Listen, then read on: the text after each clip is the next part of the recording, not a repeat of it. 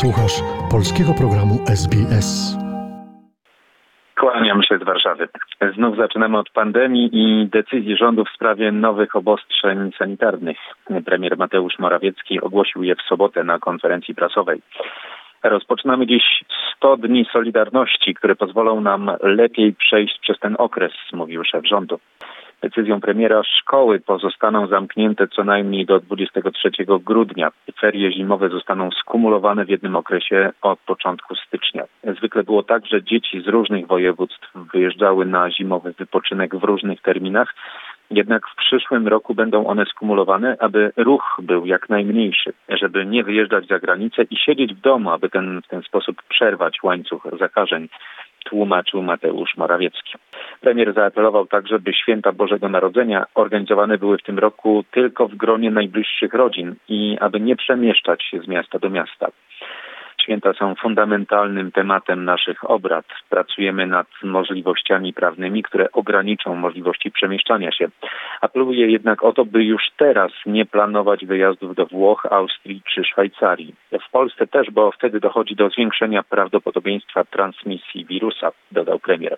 Rada Ministrów zdecydowała także, że placówki gastronomiczne, a także kina, teatry oraz siłownie i kluby fitness pozostaną zamknięte do 27 grudnia. Premier stwierdził, że na końcu studni Solidarności, czyli około połowy stycznia, pojawią się w Polsce pierwsze szczepionki na koronawirusa. Tak szybko jak te szczepionki zostaną dopuszczone w Unii Europejskiej, tak szybko my zamawiamy maksymalną przysługującą Polsce liczbę tych szczepionek. Jedno zamówienie na 16 milionów dawek już zostało złożone u producenta, powiedział premier. Tymczasem były prezydent Bronisław Komorowski poinformował, że zachorował na COVID-19. Jak dowiedział się dziennik Fakt, polityk ma niektóre z typowych objawów, jak kaszel, podwyższona temperatura i brak węchu. Od wybuchu pandemii Komorowski wraz z małżonką podchodził bardzo poważnie do norm reżimu sanitarnego. Oboje zdecydowali się na wyjazd z Warszawy do swojego letniego domu w Budzie Ruskiej w województwie podlaskim, gdzie łatwiej jest się izolować. Prezydent nie wie, gdzie zaraził się koronawirusem. Początkowo czuł się dobrze, ale po kilku dniach został umieszczony na wydziale zakaźnym pobliskiego szpitala w Sejnach. W piątek na wniosek Ministerstwa Zdrowia został przewieziony do Warszawy i ulokowany w szpitalu Ministerstwa Spraw Wewnętrznych. Nie milkną kontrowersje po działaniach policji podczas protestu strajku kobiet w Warszawie. We środę na ulice miasta wyszło kilka tysięcy osób protestujących przeciwko niedawnej decyzji Trybunału Konstytucyjnego w sprawie aborcji. Mimo pokojowego charakteru demonstracji policja otoczyła zebranych kordonem, a później doszło do starć. W tłum wmieszali się m.in. nieumundurowani funkcjonariusze, którzy bili uczestników demonstracji skalowymi pałkami, a także używali gazu łzawiącego. Protestujący początkowo sądzili, że atakującymi są bojówki narodowców czy neofaszystów. Policja nie jest siłą polityczną i nie jest policją polityków. Powinna stać na straży praw podstawowych. Policja ma zapewnić demonstrującym bezpieczeństwo bez względu na to, po jakiej by nie stali stronie, komentuje Rafał Batkowski, inspektor policji w stanie spoczynku, były szef komendy stołecznej. Dodaje, że dopiero w sytuacjach ekstremalnych policja może używać siły, a w przypadku środowej demonstracji takie działanie było zupełnie nieuzasadnione.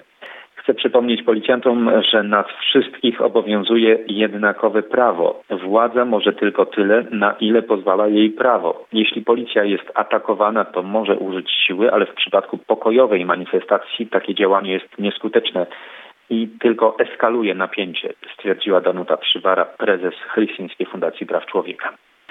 Będą zmiany w egzaminach maturalnych i w egzaminie ósmoklasisty, zapowiedział minister edukacji narodowej Przemysław Czarnek. Na egzaminach z języka polskiego, matematyki i języka obcego na egzaminie ósmoklasisty będzie mniej zadań, tak samo na egzaminie maturalnym z matematyki na poziomie podstawowym. Nie będzie też obowiązku na maturze przystąpienia do egzaminu z przedmiotu do wyboru. Zakres wiedzy potrzebnej do zdania matury i egzaminu ósmoklasisty w przyszłym roku będzie ograniczony o około 20 do 30%, zapowiedział minister. Poinformował także o zakończeniu pracy ekspertów, którzy zmienili podstawy programowe przedmiotów egzaminacyjnych. Według szefa resortu edukacji skorygowanie podstaw programowych jest potrzebne, gdyż obecni maturzyści i ósmoklasiści są poszkodowani najpierw z powodu strajku nauczycieli, a potem z powodu nauki zdalnej prowadzonej w związku z pandemią koronawirusa. uczniowie nie mogą przygotować się do egzaminów tak samo dobrze, jak wtedy, gdy uczyli się stacjonarnie w szkołach. Dlatego obniżamy wymagania egzaminacyjne, powiedział minister Czarnek. Na koniec sport i pierwszy w tym sezonie konkurs skoków narciarskich, który odbył się wczoraj w Wiśle. Był to konkurs drużynowy. Reprezentacja Polski w składzie Żyła, Murańka, Kubacki i Skoch zajęła trzecią pozycję ze stratą 16,5 punktu do triumfujących Austriaków. Drugie miejsce wywalczyli Niemcy. Być może nasza drużyna wypadłaby lepiej, gdyby nie atak migreny lidera naszych skoczków Kamila Stocha, który dopadł go tuż przed rozpoczęciem zawodów. Być może lepiej będzie w konkursie indywidualnym, który rozpoczyna się dzisiaj o godzinie 16 czasu polskiego. Trzymajmy kciuki. Z Warszawy dla Radia SBS Przemysław Przybylski. Polub nas na Facebooku, udostępnij innym, skomentuj, bądź z nami na polskim Facebooku SBS.